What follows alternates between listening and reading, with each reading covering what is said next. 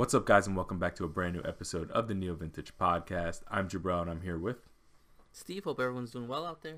And for you guys who have never seen the show before, we're just two guys that like to talk over the biggest stories in game, but we always like to start with what we've been playing. So, Steve, what you've been playing? Yeah, so uh, just two new little, I guess, things. Uh, obviously, I think, well, according to the sales record, everyone's playing uh, Resident Evil 4 Remake Ah, has yes. come out. Uh, good on Capcom. I think they said it was, I know it was up in the millions uh, within a couple days sold, so, uh, which is not a surprise. So, yep, playing Resident Evil 4 Remake. Uh, I haven't gotten as far as I would hope to, um, just because timing, it, it's worked out really funny. But uh, what I've played of it and what I've remembered, it's been a while since I played the OG Resident Evil 4. Um, it's what I can think of when I want a masterpiece brought forward um, in every sense of the way. Uh, I mean, most people hold Resident Evil 4, and rightfully so, as one of the greatest games of all time and the best Resident Evil of all time, a 10 out of 10 at the time. And it's weird to see it all translated into what's considered now a 10 out of 10.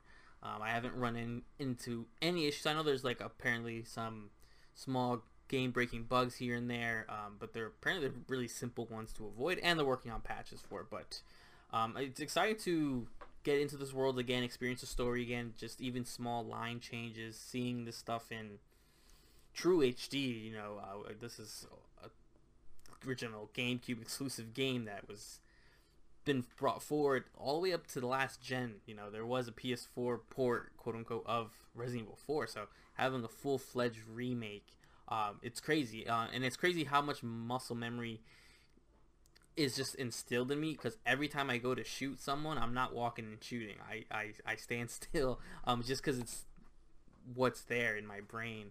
Um, but it's exciting, you know. It, it's remixed in a nice way where some things feel new. Puzzles have moved around a little bit. There's always been that, you know. Uh, I always call them. There's always those wishing wells where you have to get a little uh, pendant that, you know, if you don't break that first log first, it's gonna fall in the mud. It's worth nothing. Um, so it's interesting seeing all these guys, seeing the merchant, you know, a, fan favorite, uh, seeing the merchant, even though I, uh, he still has his famous line, the "What are you buying?" Just I feel like he doesn't deliver as hard as it should. Um, but again, minor, minor, just differences. But a full fledged, just really polished game. I, I, Capcom. I don't know if it's just how easy or how well known they are with this RE engine. Just can re- just they really know how to optimize everything. I again, I'm playing on PS5, the native PS5 version. I've had no issues at all with anything really. Um, I'll, I'll, I will give them this. It's just the game feels slightly more difficult. I don't know if it's just me or the version, uh, the mode I'm playing on. I forgot which one. Um, but man, it's these guys can take some bullets, and these uh, old ladies with the pitchforks. I've gotten stabbed way too many times with them, uh, I, and I don't know if it's just the, the habit of playing the game or the, the, when the mobs start coming on. It, it does get a slightly just overwhelming in the sense that I feel like I could handle this, and I'm sure it's all to balance the new some of these new mechanics um, and how easy the parrying is now compared to what used to be. Um, and just again being able to constantly move and shoot. Um, I think all really works well. So I, I got to give them some some props. I, fantastic game. It's really good. I, when I'm playing it, I'm super excited for it. Um, just because it's just such a staple, and I'm all for these new Resident Evils just being you know future proofed um, in in a sense for so long, and we can only assume more of these are coming. Um, the only other thing I've been playing, uh, which it's a semi-April Fool's joke, but it's a real thing, is uh, the murder of Sonic the Hedgehog. Oh, yes. Um, so it's a real thing. I know I sent you the trailer and, Yeah. and the screenshot of it on uh, the day before April's Fool's, so whatever it was, on Friday. Um, and I sent this to a couple other people. There's a trailer and the game itself. It's just a little point and click basic uh, adventure.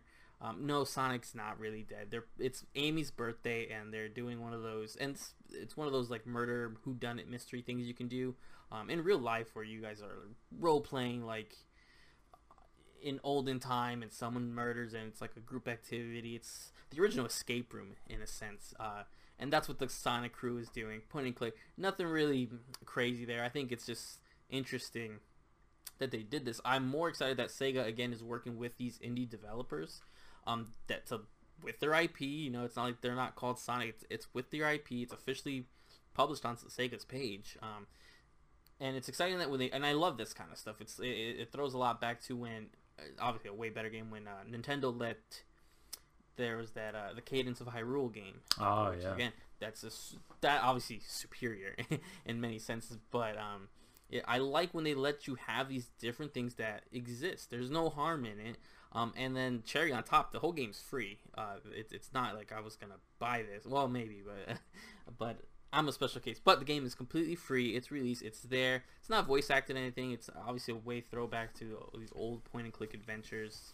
No voice acting. I haven't really figured out the mystery. I'm not dying or no pun intended dying to get through the game. I just needed to check it out because I saw it um, and it showed up as a recommendation for me, and I saw it obviously on their page.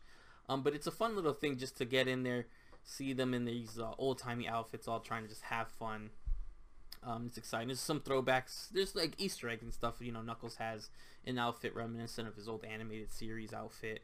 So it's really cool and it's really fun. So that's all I've really been playing with. Just you know, the big one is the Resident Evil. Sonic was a quick little uh, snapshot.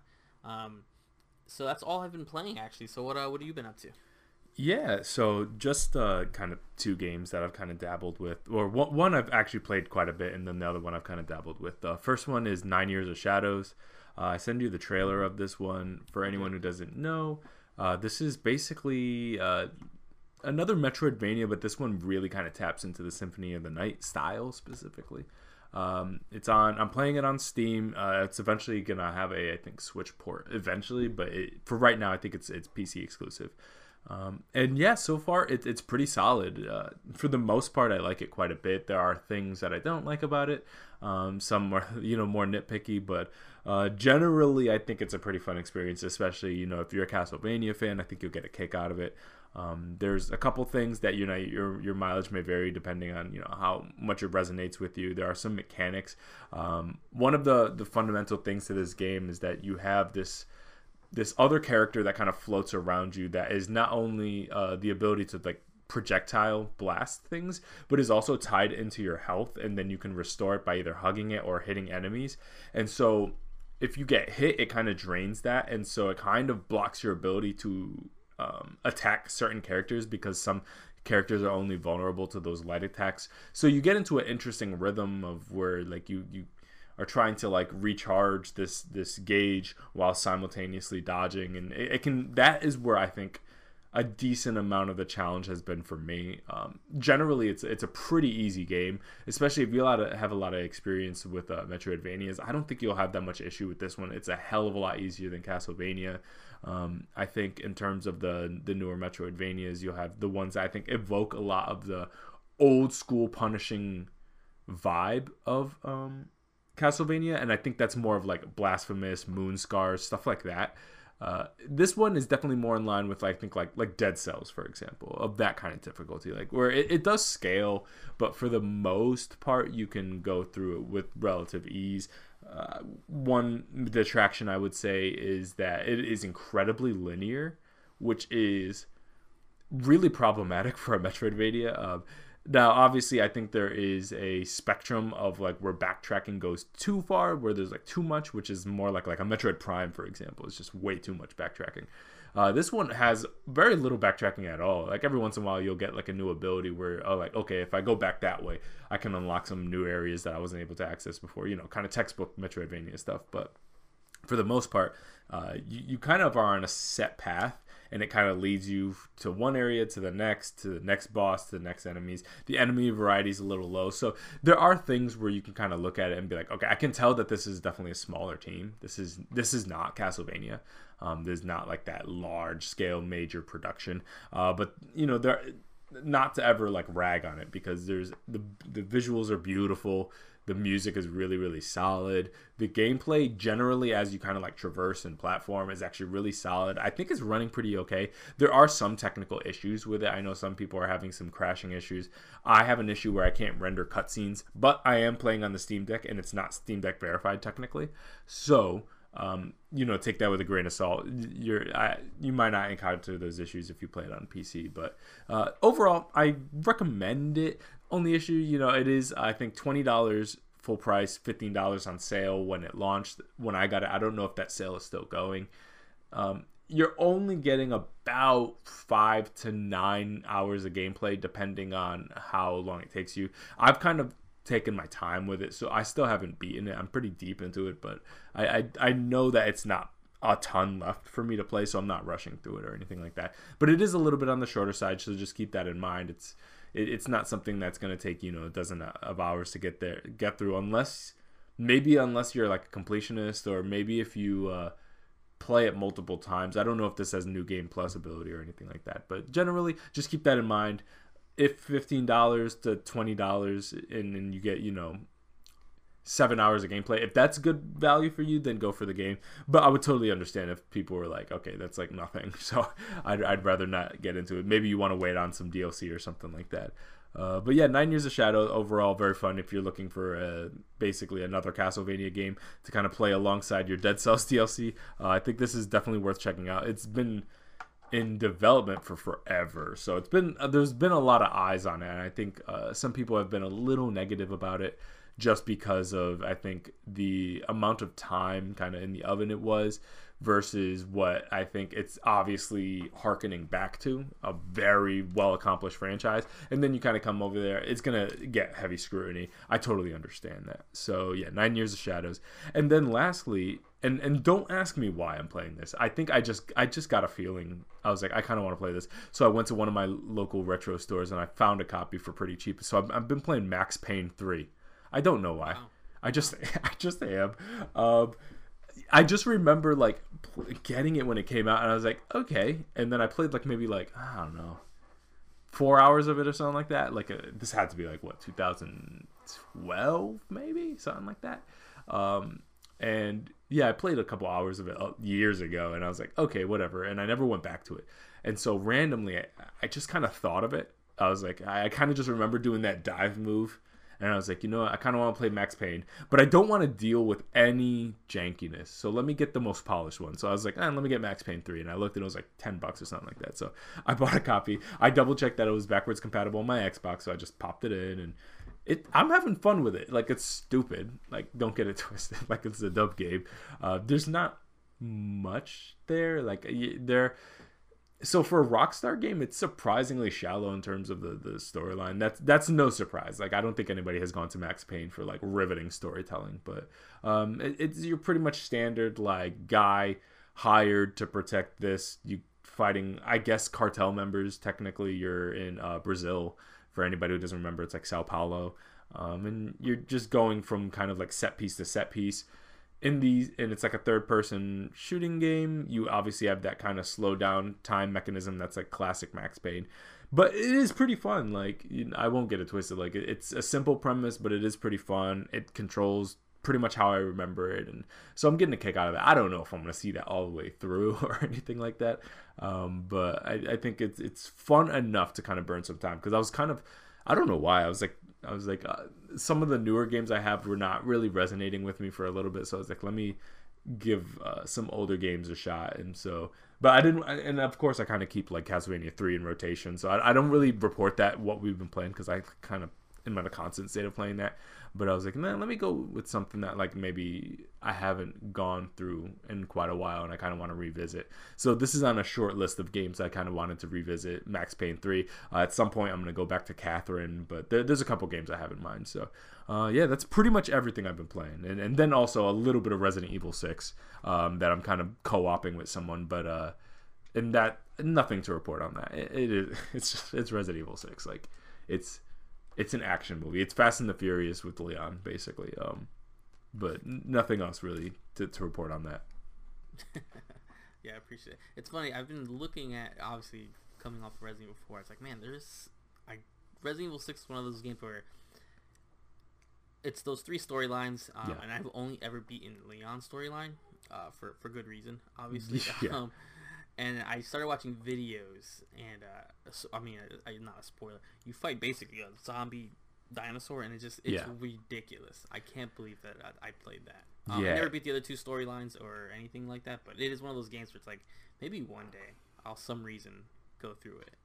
Yeah, I've only also ever played Leon's. Um, our intent is to get through all three, but who knows? I, I don't know how long that's gonna take. But um, yeah, the game's not bad per se, and I can appreciate it kind of as a you you could tell like that was the peak of like Capcom's like response. Like they're responding to larger feedback and trends. Like obviously 5 was like heavily impacted by the kind of dude bro shooter era that that kind of like really impacted it and obviously not everybody loved that. So this was I feel like their concession in many ways where it's like it, it has a lot of imagery and characters that are referential to Resident Evil's like heyday, but mm-hmm. the gameplay is still largely informed by 5, which is like like ammo scarcity is not really a thing for the most part. You're not really craft or like you know really worried about your health, and it's not the slow and plotting game. And again, it is has these larger action set pieces, so it, it's not bad, but it definitely is like a, a, weird game to go back to because it's such a 2000 like whatever 2012 whenever it came out. It's such yeah. a then game. Like you you could tell that it's just so responsive to like you could just tell that like Capcom did not know what to do with the franchise at this point. Like they're just like I don't know, like here, here's Leon again. Does that make you happy? And it's like not really, but sure. Um, but yeah, o- overall, you know, I'm getting enough entertainment value out of it. I, I don't think I'm gonna be going through like the whole franchise or anything like that. I don't think that's gonna lead to me to like go into like seven next or anything like that because that's its own ball game. That's its own can of worms. I am not ready to return to quite yet. Uh, but it's it's a good like mindless game. Like if you, mm-hmm. it's totally a game that you throw those subs on, throw a podcast on. I could see it being like actually a pretty good time if you just don't invest in it at all.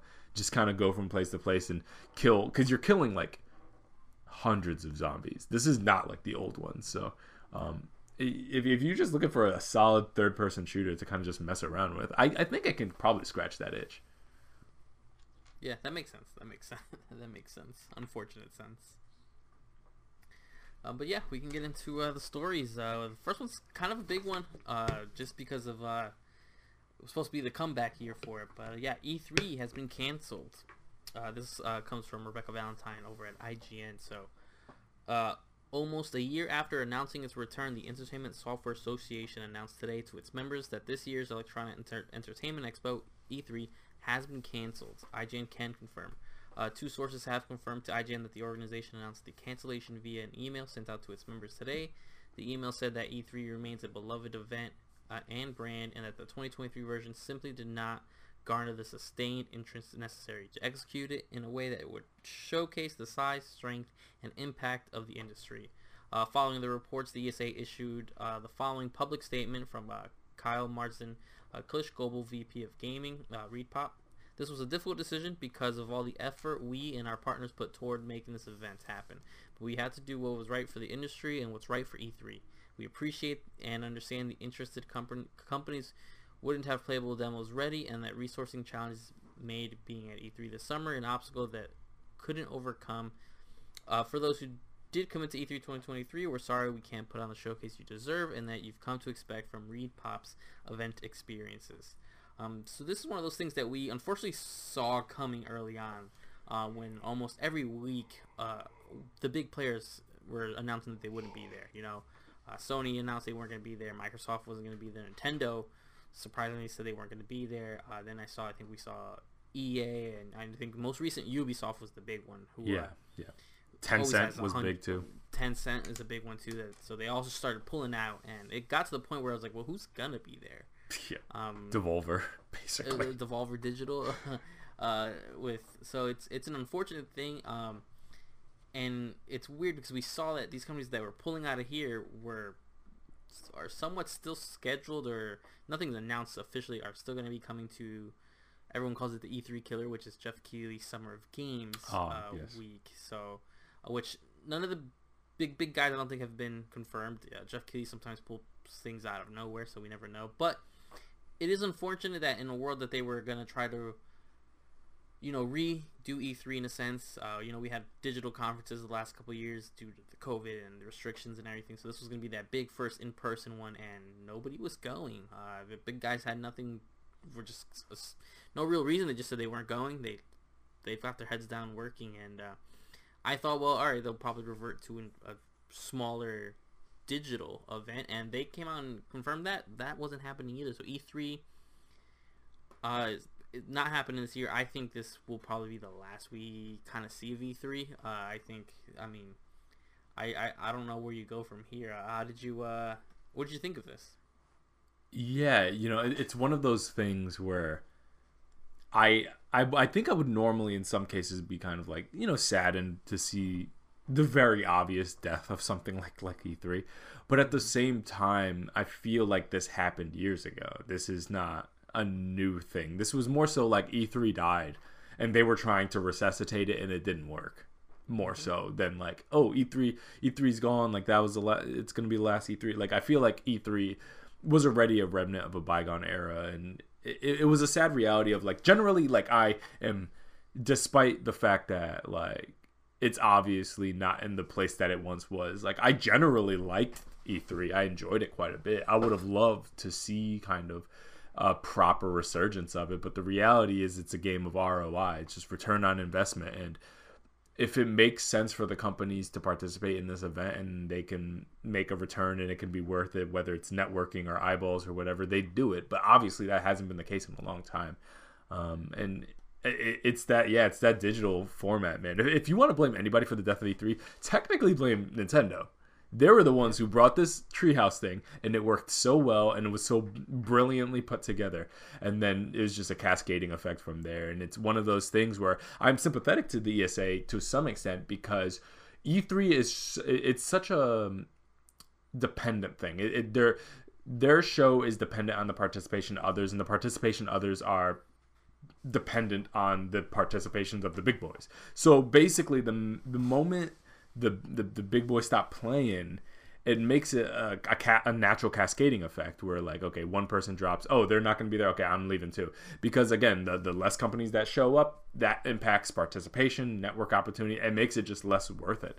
Um, and and that's all of that is just aside from the fact that like traditional hey i have a stage and i'm going to bring out jason derulo to like dance and talk while I, I talk about just dance. Like this is that's just kind of gone. Like that that format is gone, and E3 I think just didn't wasn't able to pivot fast enough. That's just a reality of things. Like, I, in in some ways, I kind of look at E3 very similarly the way I look at games, uh, GameStop, where it's like things change, things changed fast, and they were not able to pivot as fast as others were able to swoop in and so you had the Geoff Keighley's, you had these kind of um, video materials that were able to fill that void of E3, what little void was kind of left by them at that point. And then the companies did what kind of made most sense to them in a marketing perspective.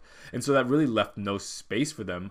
Um, and, and the only real demand at that point was seemed to be have been from the fans, the people who literally wanted to attend E3. Mm-hmm. Um, and that can only take you far so far unfortunately obviously the esa did try to to tap into that. They're like okay so all these companies don't want to play ball but there is a tremendous demand for people to actually come to the expo event and, and actually participate. And so that was the year you remember where they opened it up and they kind of like allowed so many people to come.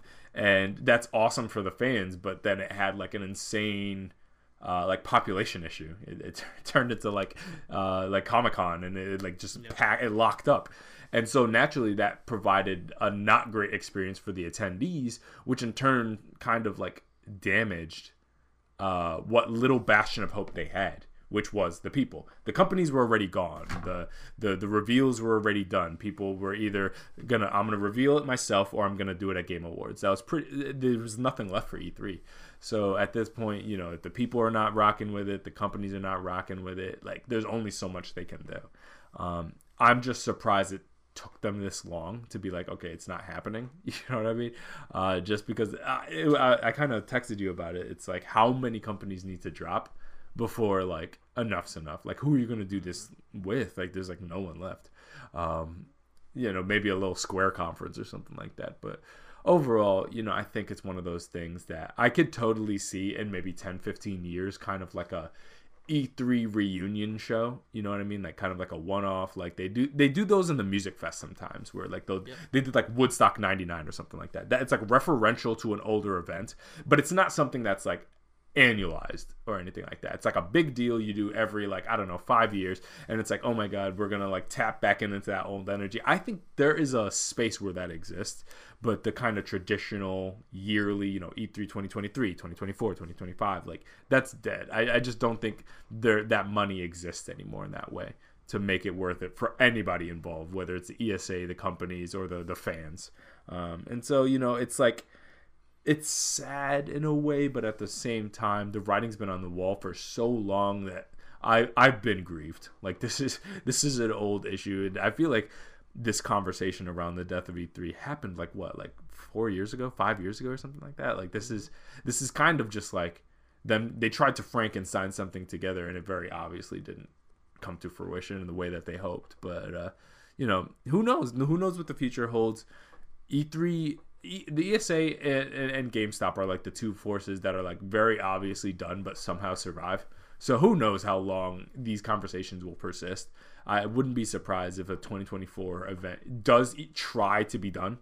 I wouldn't be surprised. Whether or not it happens, who knows. But uh, I, I, I bet this is not the end of uh, their attempts to make an E3. It's not smart, but I bet it's not the end. Yeah.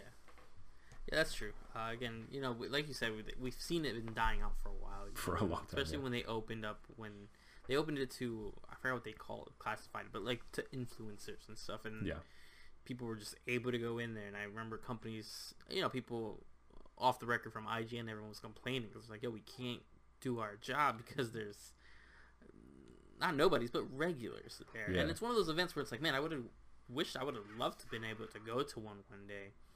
Um, it just but by the time I ever even got the opportunity where we would have, I'm like E3 was a, not what it was. You know, exactly. it wasn't the big thing. So you and I want like 2013 E3 yeah, at the latest. Great. But uh, you know, it wasn't open, and it, for for right reasons, it wasn't open to the public in, yeah. in that extent. So it is unfortunate, and it's it is. I do kind of miss having that organized week of knowing there was gonna be announcements. Yeah, uh, you know, Microsoft was doing one day.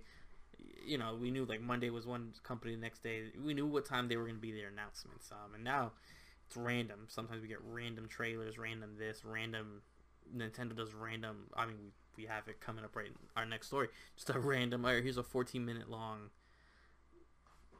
session that we're going to talk about some stuff. Um, this one was different, but they've done it before where it's like, yeah, tomorrow 30 minutes of random indie games or games we're releasing in a later year, and it's, sporadic, and you miss things this way. At least when you knew E3 week was happening, and it's the same we do now with Summer Game Fest.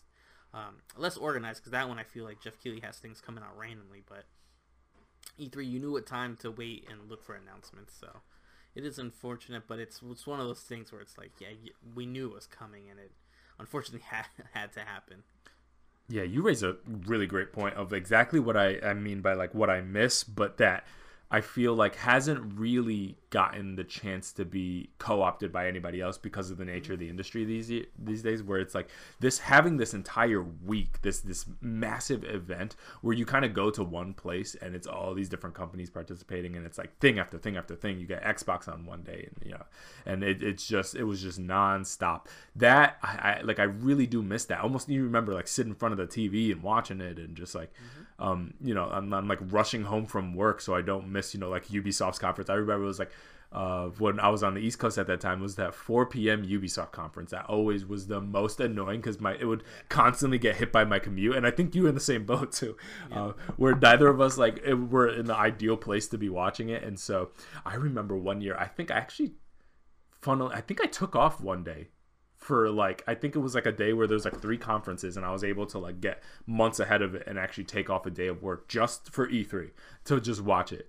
Um, and it's stuff like that. I think that is that's what I miss. Like, mm-hmm. it, it, like I I like state of plays. I like the Nintendo Directs and and whatever Xbox is calling it these days. I, I don't know what their, theirs is. Um, but uh, I like I like these things. But the problem is like it's unceremonious because everybody ha- it lives in their own world. Everything's so siloed. And I did like the consolidation around this single thing, this single Super Bowl, if you will. You know what I mean? Like where everybody can come together and you know, like come what it was like June or July. Um, that, that like it, it's go time. Like you, everything was centered around the industry was kind of structured in a way where, and eventually, you know, the, I think Game Awards is close to that. Like you know, you know, once Game Awards is coming, something's going to be revealed. But once upon a time, like you know, come this summer, uh, you were going to find out about the entire slate, maybe for the next what eighteen months of all these cool yeah. developers. Now it's kind of like a it's a game by game thing at times. It's a developer by developer thing. Like Nintendo has their own way and they hold it super close to the chest. And state of plays kind of come out of nowhere, and some of them matter and some of them don't. And and that is why I feel like that's a void left by E3. And I don't think it's going to be necessarily filled per se because the industry just just doesn't work that way anymore. It's so compartmentalized now. Like we they don't like I think people try to be that that middle person aka like Geoff Keighley I think tries to make that center again where people can kind of rally around. I think IGN has its own event that I think tries to do the same thing. Um, but yeah, it just it just doesn't do it for me because it these are these are subsets of a already niche community. You know what I mean? Because you have gamers, and then you have gamers who actually like pay attention to like stuff at that level. And then on top of that, there's people you you have that subset of people who know to like okay, some guy named Geoff Keighley has some event that I can stream, or IGN very specifically, you know, to go to. So it just doesn't get the eyes, and if it doesn't get the eyes, it doesn't get the participation in the major reveals, and and so you get a lot of little you know DLC stuff, and oh this game, this random game from 2008 is getting remade. Okay, that's cool, but I just miss those days of like you know if there's gonna be E3 you're probably gonna get some crazy Mario, some crazy Zelda. Then the new COD is gonna be there. So EA is gonna have some garbage nobody wants to play, and Ubisoft's gonna have Assassin's Creed 47, and it's gonna be fun. But I I just miss those days where like there was a, a predictability to it in the best way. I think. Mm-hmm. But uh, you kind of alluded to our next story that I'm pretty excited to talk about. Uh, so on March 28th, 2023, Nintendo released a 14 minute long gameplay reveal for their next big game, The Legend of Zelda Tears of the Kingdom. This is set to release on May 12th, 2023. Um, and this is the first, I think, like long, detailed breakdown that we were able to get of Zelda. Uh, and I think a lot of people were very curious about this game. Naturally, Breath of the Wild, considered by many one of the best games, at least of the modern era, but to some people of all time, uh, one of the best Zelda games. Um, the game that kind of ushered in the era of I think the Nintendo resurgence in many ways uh, with the Switch. This kind of like started that. Um, and so here we are with the sequel, and a lot of people are like, okay, will they be able to pull it off again? What is this game going to look like? Not to mention, this is a game that's coming out that is, we know is going to be ambitious on hardware that's the same hardware as Breath of the Wild, just what, like five to six years later. Um, and so there's a, a, lot of questions people had. Um, and so I'm curious, Steve, like, j- judging by what you saw in this video, like what are your thoughts about you know the gameplay, the visuals, um, the the different systems that they introduced? What are you what are you thinking? Yeah, you know they they they knew what they were specifically doing with this uh, this gameplay uh, because almost all the features we saw in here were new features. Um, yeah, you know they they talked about uh, how tra- traversing to the Sky Islands uh, would be. They they showed uh, a couple new mechanics. Uh, they did show. Um, there was like two big questions I feel in the community was was weapon uh, generation coming back and where they're going to be dungeons. Uh, we got answer to one of those. Uh, yeah. Unfortunately, we don't have any idea what's going on with shrines, dungeons, whatever's happening there. Um, but we do see that the weapons will degrade after a little time and uses. Um, but that and shows some of these new features where you can now fuse items. So you can like the big one was they took a stick and they put a rock on it. You could hit things with it. Um, so that's gonna, I guess, help a little bit. Uh, eventually, I got the hang of how weapons worked, and I would always, I never just didn't have weapons with me. Um, um, but I, I do like how some opening some of this fun and very minute stuff too that they're gonna do with the the fuse ability, which was the big one they showed. Um, you know, putting an eyeball on an arrow makes it a homing arrow, uh, which makes a lot of sense. It doesn't make sense, but it it it throws back to when I remember having tons of those eyeballs for no reason. I, I ended up selling them, throwing them out because you couldn't really cook with them or anything like that. You know, traversing looks very similar because it is a, it is in. I don't know if it's gonna be a remix map or it's gonna be based off a lot of it.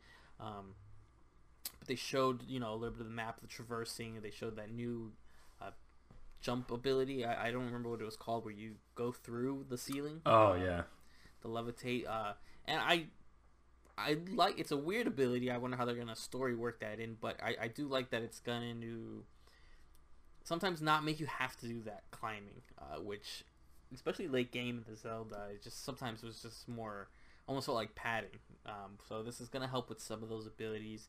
Um, but the fusibility just is what they really harpened on, and that's what stuck out to me because it looked like it can get pretty in depth with some of these flying machines, sailing machines, um, and that's all in good for people who are going to do all that stuff. I also like that they just showed very simple. They took three logs, put it together, put a fan, got across the water because that's where I'm going to be.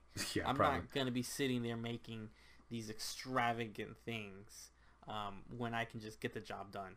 Uh, but I like that it shows, at least to what we've seen so far, having the ability to do both. Um, didn't see too much combat. Really, the combat looks very similar. Um, but the big one is that you're like you mentioned that this is coming out on the same hardware that the first oh that Breath of the Wild came out, and it's you know how what are we talking six year old hardware by now seven year old hardware you know yeah, 2017. Around so coming up on six so- years, or six years Coming up on- exactly. yeah coming up on six years old hardware and you can't tell me that the game looks pretty. You can't tell me that there wasn't some fuzz. Uh, there's actually a very funny moment where it and it's it's almost a split second where they in the gameplay they stop link to talk about something. And there is a moment where he joy-con drifts and walks off. Oh, Um, does he? yeah, um, and everyone who saw it and has experienced Joy-Con drift knew because it's like a weird stutter, slow movement, not something you can really recreate on an analog stick. So there is Joy-Con drift in the trailer, um, but that's, That's more hilarious. hardware. But you know, game. I've always had mixed feelings on, on the look of Breath of the Wild. It makes a lot of sense. Now we're seeing this, and it looks obviously very similar.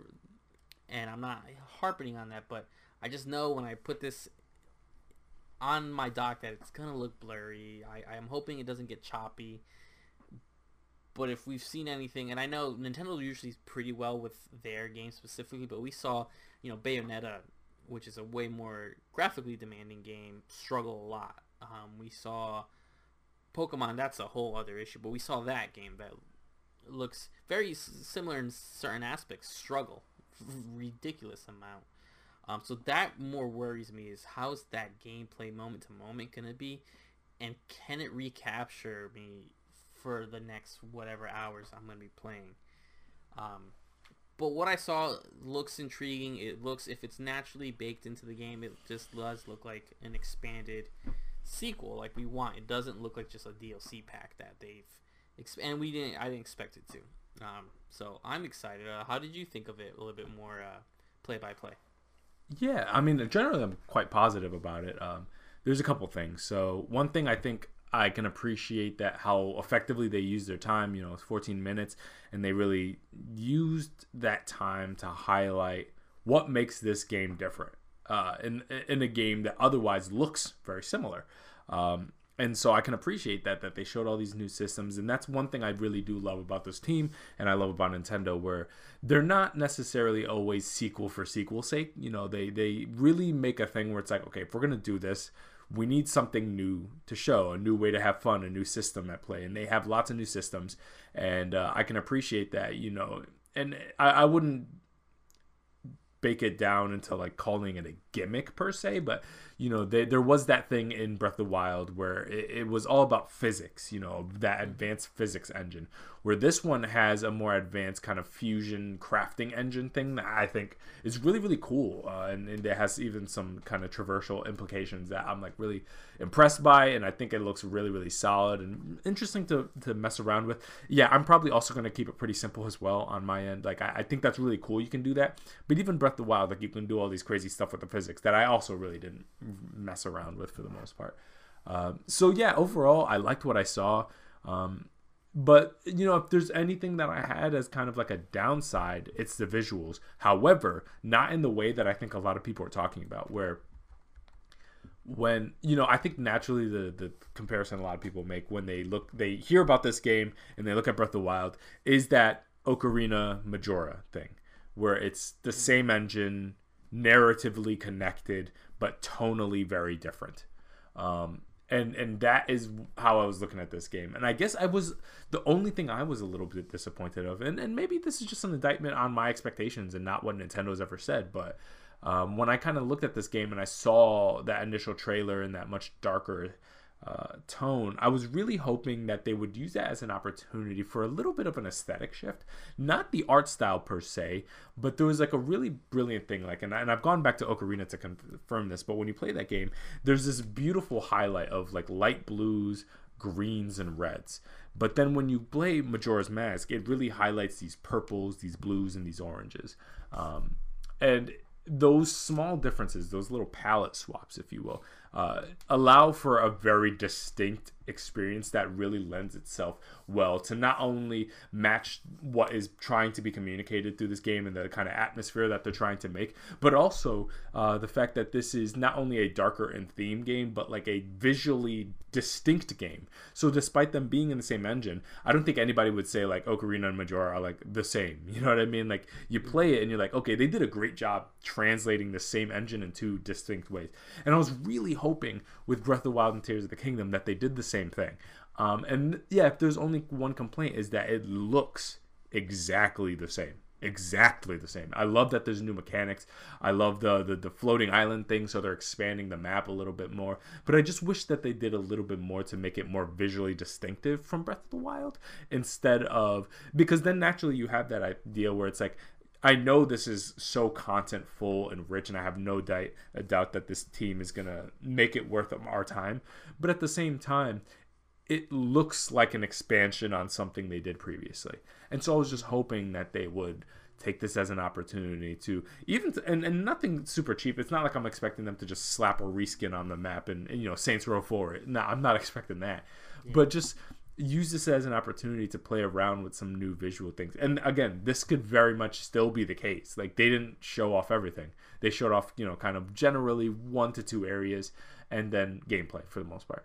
Um, so you know this still very much can still be a thing, but I, I, want it to be a little bit more visually distinctive, so it can feel like its own thing. So when I say Breath of the Wild, you think uh, you have a, a picture you know that you kind of sitting on that plateau and looking over that vista.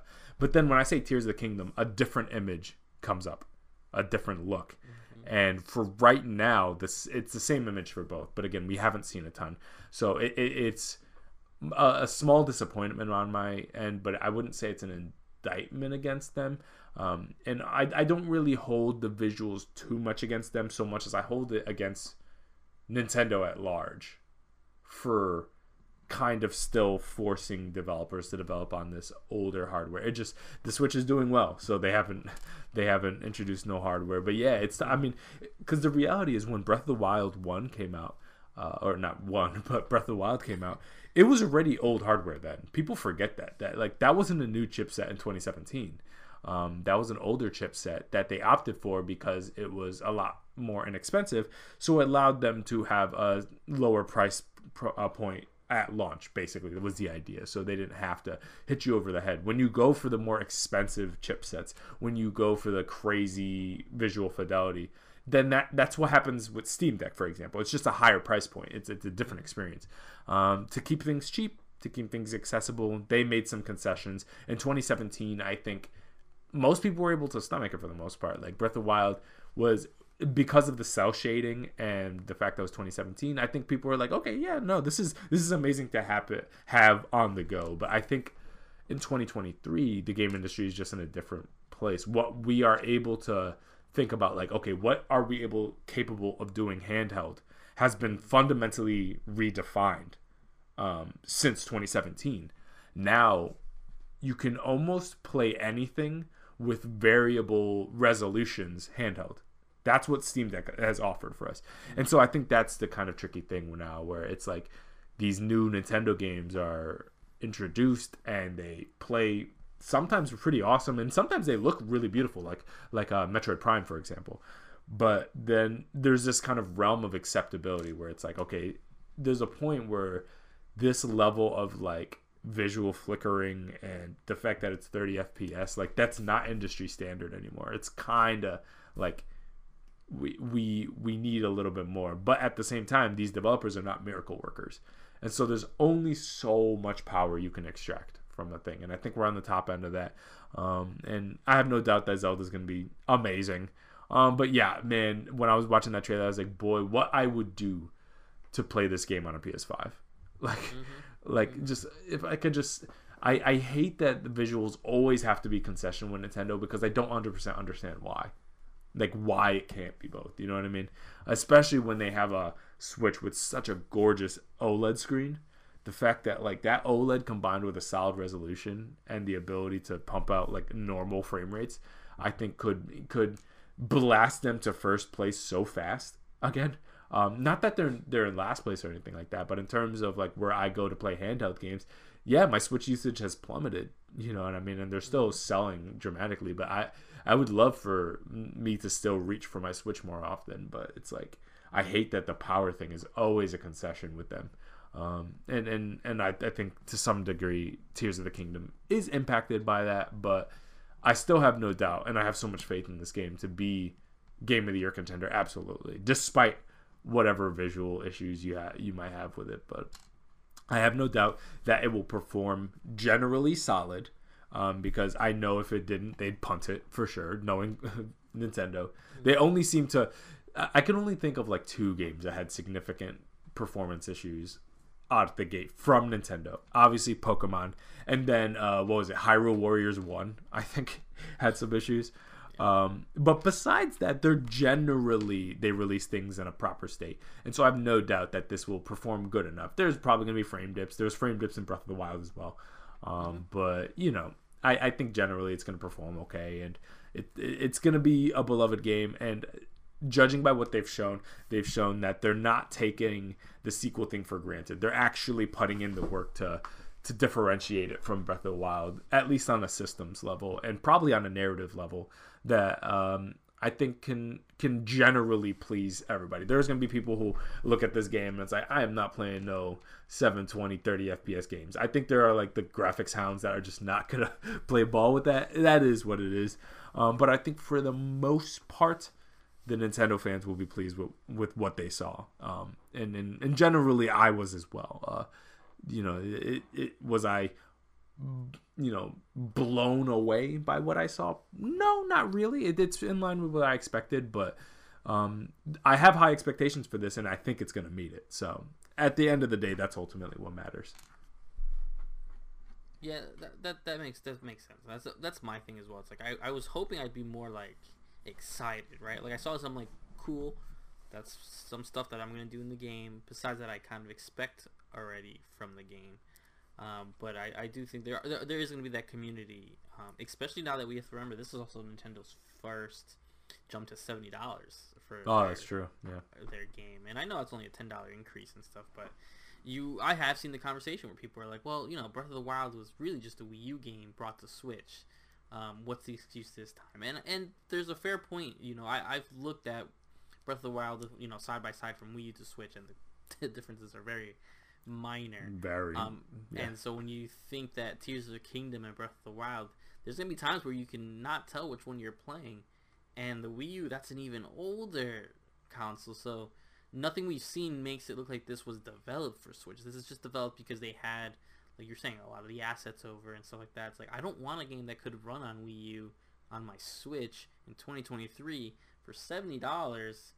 Uh, when we see what other companies are doing, and I know Nintendo's in its own aisle, but it's it's rough when you're paying the same price. You know, I, I Resident Evil 4, I think. Well, I think that was only a sixty dollar purchase, but that game could have easily went for seventy, and it didn't. Um, so different games, different animals to take care of. I completely understand that, but that's the that's the culture that Tears of the Kingdom is releasing to.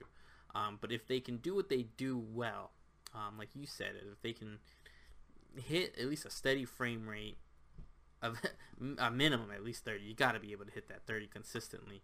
Then and you hit deliver with the rest of the stuff you you know you, you have to tell a more narrative story more not linear story, but a normal story, not so many flashbacks hiding. Go unlock the cutscenes by taking pictures of a random mountain, yeah. because uh, that stuff can't exist. Because I mean, it just it can't because this is a sequel going forward, and I'm hoping at least that's delivered that way. And then I'm reiterating again, just I want dungeons. I want the shrines can exist, but at least give me some sort of bigger dungeon as well. Um, but besides that, everything else does look really good. I, I am excited. I think you know, I think they preference the the gameplay reveal with you know development is done, so they're probably just doing the day one patch basically. So I'm assuming May 12th, that Friday, is gonna hit without an issue. Yeah, I mean, unless they find some like catastrophic bug, I mean, at this point they're in polishing mode, so you would imagine we'd be good to go. And yeah, technically, yeah, we're we're what a month and a half away, something like that. Yeah. Um, so that's pretty exciting. You know, we're pretty close uh, to that, and I think things are going to really get going. There's a, a number of games I think that are going to be popping up soon. Resident Evil, I kind of, I think, kind of like opened the floodgates of that. But Jedi Survivor, that's coming. Um, we're gonna have Legend of Zelda coming. Uh, Final Fantasy 16. It's gonna kind of be like one after another, and I'm pretty excited about this because these these are the big players now. Finally, I mean, there's like some awesome games, uh, you know, on the front end of the year that I, I really enjoyed, but I think these finally these kind of like AAA major experiences are coming. Um, and I'm, I'm really excited to see kind of what that looks like because we're going to get a combination of what I- am really curious to see what uh, super experienced on the hardware Nintendo looks like. Um, because there are lots of games that they release on the console, for example, you know, ports, uh, uh, less demanding games. But the last time we had a Switch game first party that was like really pushing it, it's been a little bit. You know what I mean? Like like we we got a couple up front. You got the Breath of Wild. You got the the Odyssey. Um, Bayonetta. I, I don't really consider a, a first party because it is still like platinum doing that. Um, so yeah, it's been a little bit, and so I, I'm curious to see like okay, yes, Breath of the Wild did come out, you know, when it came out in 2017 and, and all that, and the in the state that it did, but at the same time, that was new hardware for them. Like it was developed for the Wii U, and then they kind of reverse engineered it for the Switch. I'm curious to see what a first party Nintendo developer six years into the cycle of a hardware, like what power can be extracted, um, because you got to keep in mind like historically that has produced some really cool stuff for different developers. Like that's how we got like Last of Us, for example, is the power that they extracted from pretty old hardware at that point, um, and and we're able to do some really cool things because they've worked with it for a long time. So I think we'll be able to see some really cool things, hopefully, um, from the team over there at Nintendo because they've had the Switch for for so much time now. So they've had so much time to learn it and and different tricks and, and ways to probably expand power. So maybe it'll run like a lot better, even though it is you know limited hardware and older hardware. Uh, who know? They this is the only SKU of hardware that they're developing for, and they've had a long time to to to learn it. I think we have some really cool potential here. Um, and, and, and so I'm excited to see what they do for it. Uh, I have no doubt that they'll develop something solid because I, I, have pretty good faith in this team um, to do something at least very solid, if not like amazing. You know what I mean? No, exactly. Yeah, that's that's the thing. This is their experience data now by this point, so it should only be good, if not great. Absolutely. So those are the two stories we had this week. We'll be back um, for the next show with more information and um, hopefully more games because I think by that point we'll. I think uh, Mega Man Battle Network collection might be out by that time. I'm very excited about that game. Oh, I'm so excited. Yeah. So that uh, we'll have a little bit more to talk about um, during that show, and we hope you guys enjoyed the episode. I'm Drew Brown. I'm here with Steve. Hope you guys enjoyed, and we'll see you guys in the next episode. Bye.